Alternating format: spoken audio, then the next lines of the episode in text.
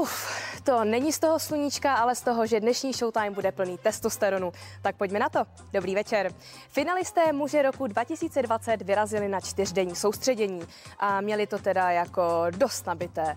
Samozřejmě ten program byl dost nabitý. Fotilo se, natáčelo a dokonce podstoupili lekce retoriky. Tak je samozřejmě pochopitelné, že to si nenechala ujít Ivana Jirešová s dcerou a Dominika Gutová.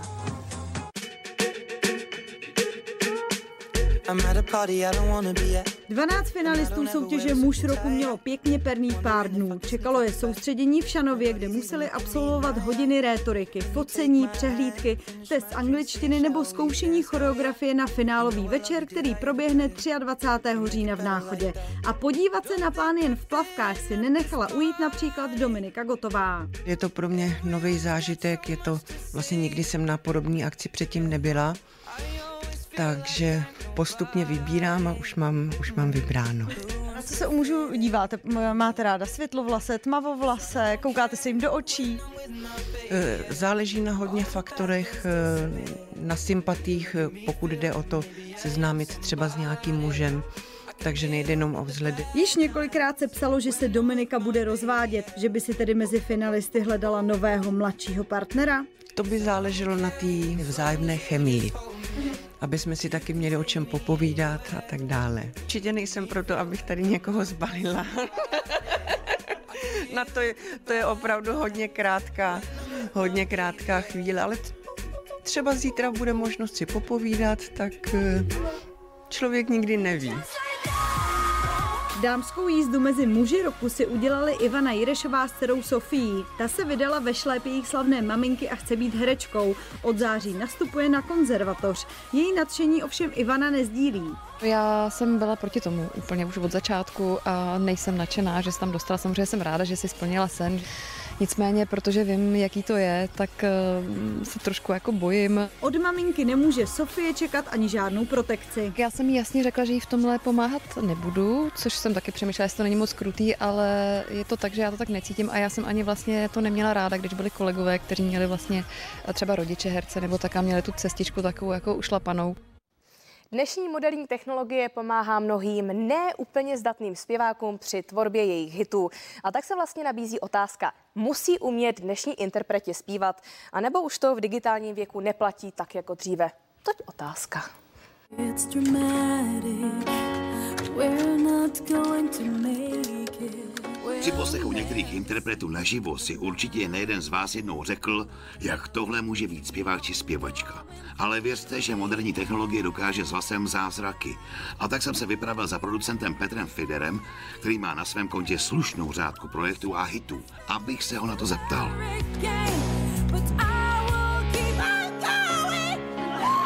Při vstupu do jeho studia mě bylo úplně jasné, že z hudby, která byla dříve pouze takzvaně syrová a živá, se stala doslova alchymie. Dneska ta, ta technika ti umožní uh, spoustu věcí. Jo? Dokážeš vyladit hlas, dokážeš jakoby správně nafrázovat, je to dřina. Neexistuje žádná plagina nebo žádná technika na to, aby měl ten člověk, nebo aby si mohl nahradit emoci v tom hlase. To nejde. Emoci nenahradíš to. A ta se nedá ani naučit. Jeden z nejzásadnějších hitů Verony poslední doby byl single Complicated a právě na něm mě zajímalo, jak celý proces vypadá. Já si teď můžu vzít tady jakýkoliv slovíčko. Teď ti nasimuluju teď ti nasimuluju to faleš, to falešný, ten hodně blbej den, jo? Ježiš. Tak si ho takhle můžeš to slovíčko ještě rozstřihnout, v podstatě by to mělo být takhle nějak, že tady si ji vrátíš do té správné pozice, takhle a teď ti zpívá jak pán Je to proces doslova na měsíce, alespoň to tvrdí Veronika Stýblová, zpěvačka Verony. Jak dlouho trvá vlastně tu jednu písničku takhle vyšperkovat? Tak zrovna Complicated trvalo pět měsíců. Zajímalo mě, jaké je Veroniky nejslabší místo a zda o něm ví. Mně paradoxně nejdou věci, které jsou jednoduché. Takže to je podle mě taková ta největší slovina, že čím jednodušší to je, tím je to horší. Úplně poprvé teď Petr Fider spustil solový projekt, ke kterému si zve různé zpěváky. Proč se producenti odklání od svých zajetých jistot? Chci dělat uh, věci, uh, do do kterých mi nikdo nebude kecat, potažmo rádia, protože už mám plný zuby těch eh, chytráků, který tam sedí a eh, mají pocit, že jsou ředitelem země koule. Abych ještě brzdil, přece jenom těch pár hitů ještě budeš mít, ne? Ne, to tam klidně nech, já se nebojím. A když jsme u těch zpěváků, na kterým se při nahrávání nejvíce nadřel? Dělal jsem už jako ze spousty lidma, kde jsem se opravdu nadřel. Myslím si, že kdyby, kdybych někdy pustil ven ten, ten, ten hrubý materiál, který jsem dostal nebo který jsem nabral, tak by, tak by spousta lidí asi nevěřilo. No.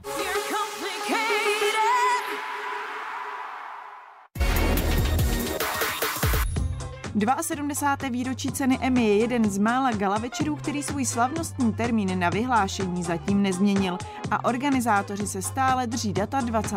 září. Dnes se přes sociální sítě odhalí dlouho očekávané nominace a fanoušci se tak dozví, kdo bude bojovat a v jakých kategoriích. Nový Spider-Man Tom Holland na své sociální síti konečně ukázal přítelkyni. S kolegyní randí přes tři měsíce a karanténa pro ně byla velkou zkouškou. V lásce jim nic nebrání, vše klape a tak šli sami s informací ven. Ed Sheeran se přiznal k závislostem. Neumí prý dělat věci jen na půl a střídmost je věc, kterou nechápe.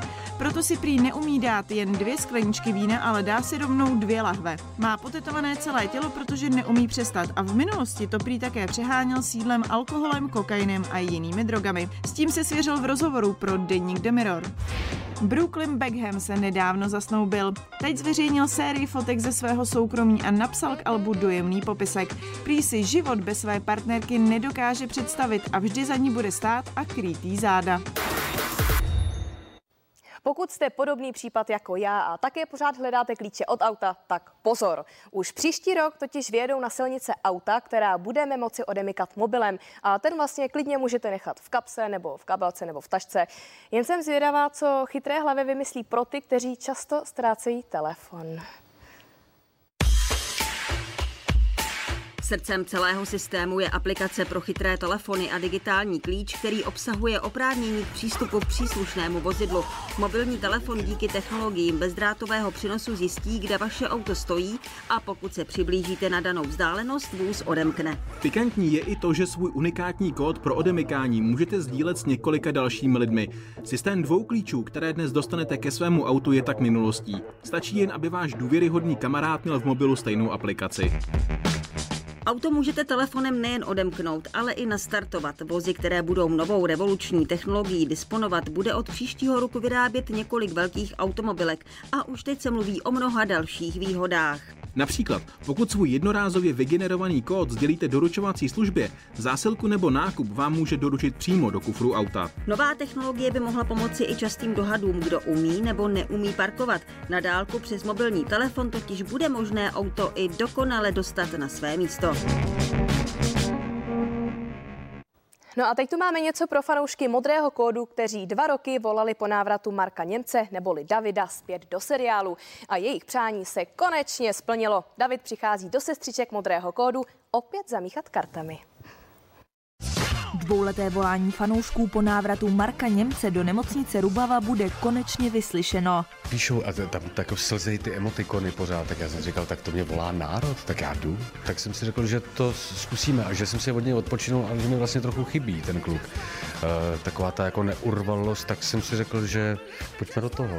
Herec odcházel ze seriálu, aby si odpočinul a načerpal nové síly, o které se teď hodlá podělit se svými kolegy. Modrý kód je něco, co mě naučilo vlastně být jako hodně v kondici, myslím, se držet, eh, naučit se opravdu učit permanentně a je to takový prostředí, který vlastně jako strašně eh, umí dát a hrozně vyčerpává i. Takže je to takový trénink. To je jako, že děláte něco, co vlastně opustí nějaký sport trošičku. Tak on je to trochu sport a já moc nesportuju, tak tenhle to je pro mě takový kolektivní sport. Jeho postava David byl scénáristy seriálu mezi tím uklizen do Londýna, odkud se vrací opět rozvířit nemocničními vztahy. On se trošičku změnil charakter toho seriálu, tak uvidíme, jak se tam eh, Davidovi jako bude dařit v tomhle biotopu. No tak já doufám, že bude, tak asi můžeme předpokládat nějaké milostné rošambo a bude, jako budou se dít nějaké věci, velký zmery asi, která jsem slyšel, že se eh, vdává snad. No, tak uvidíme, jak se ty karty uh, života jako promíchají. Jo, tak pojď, doba se změnila.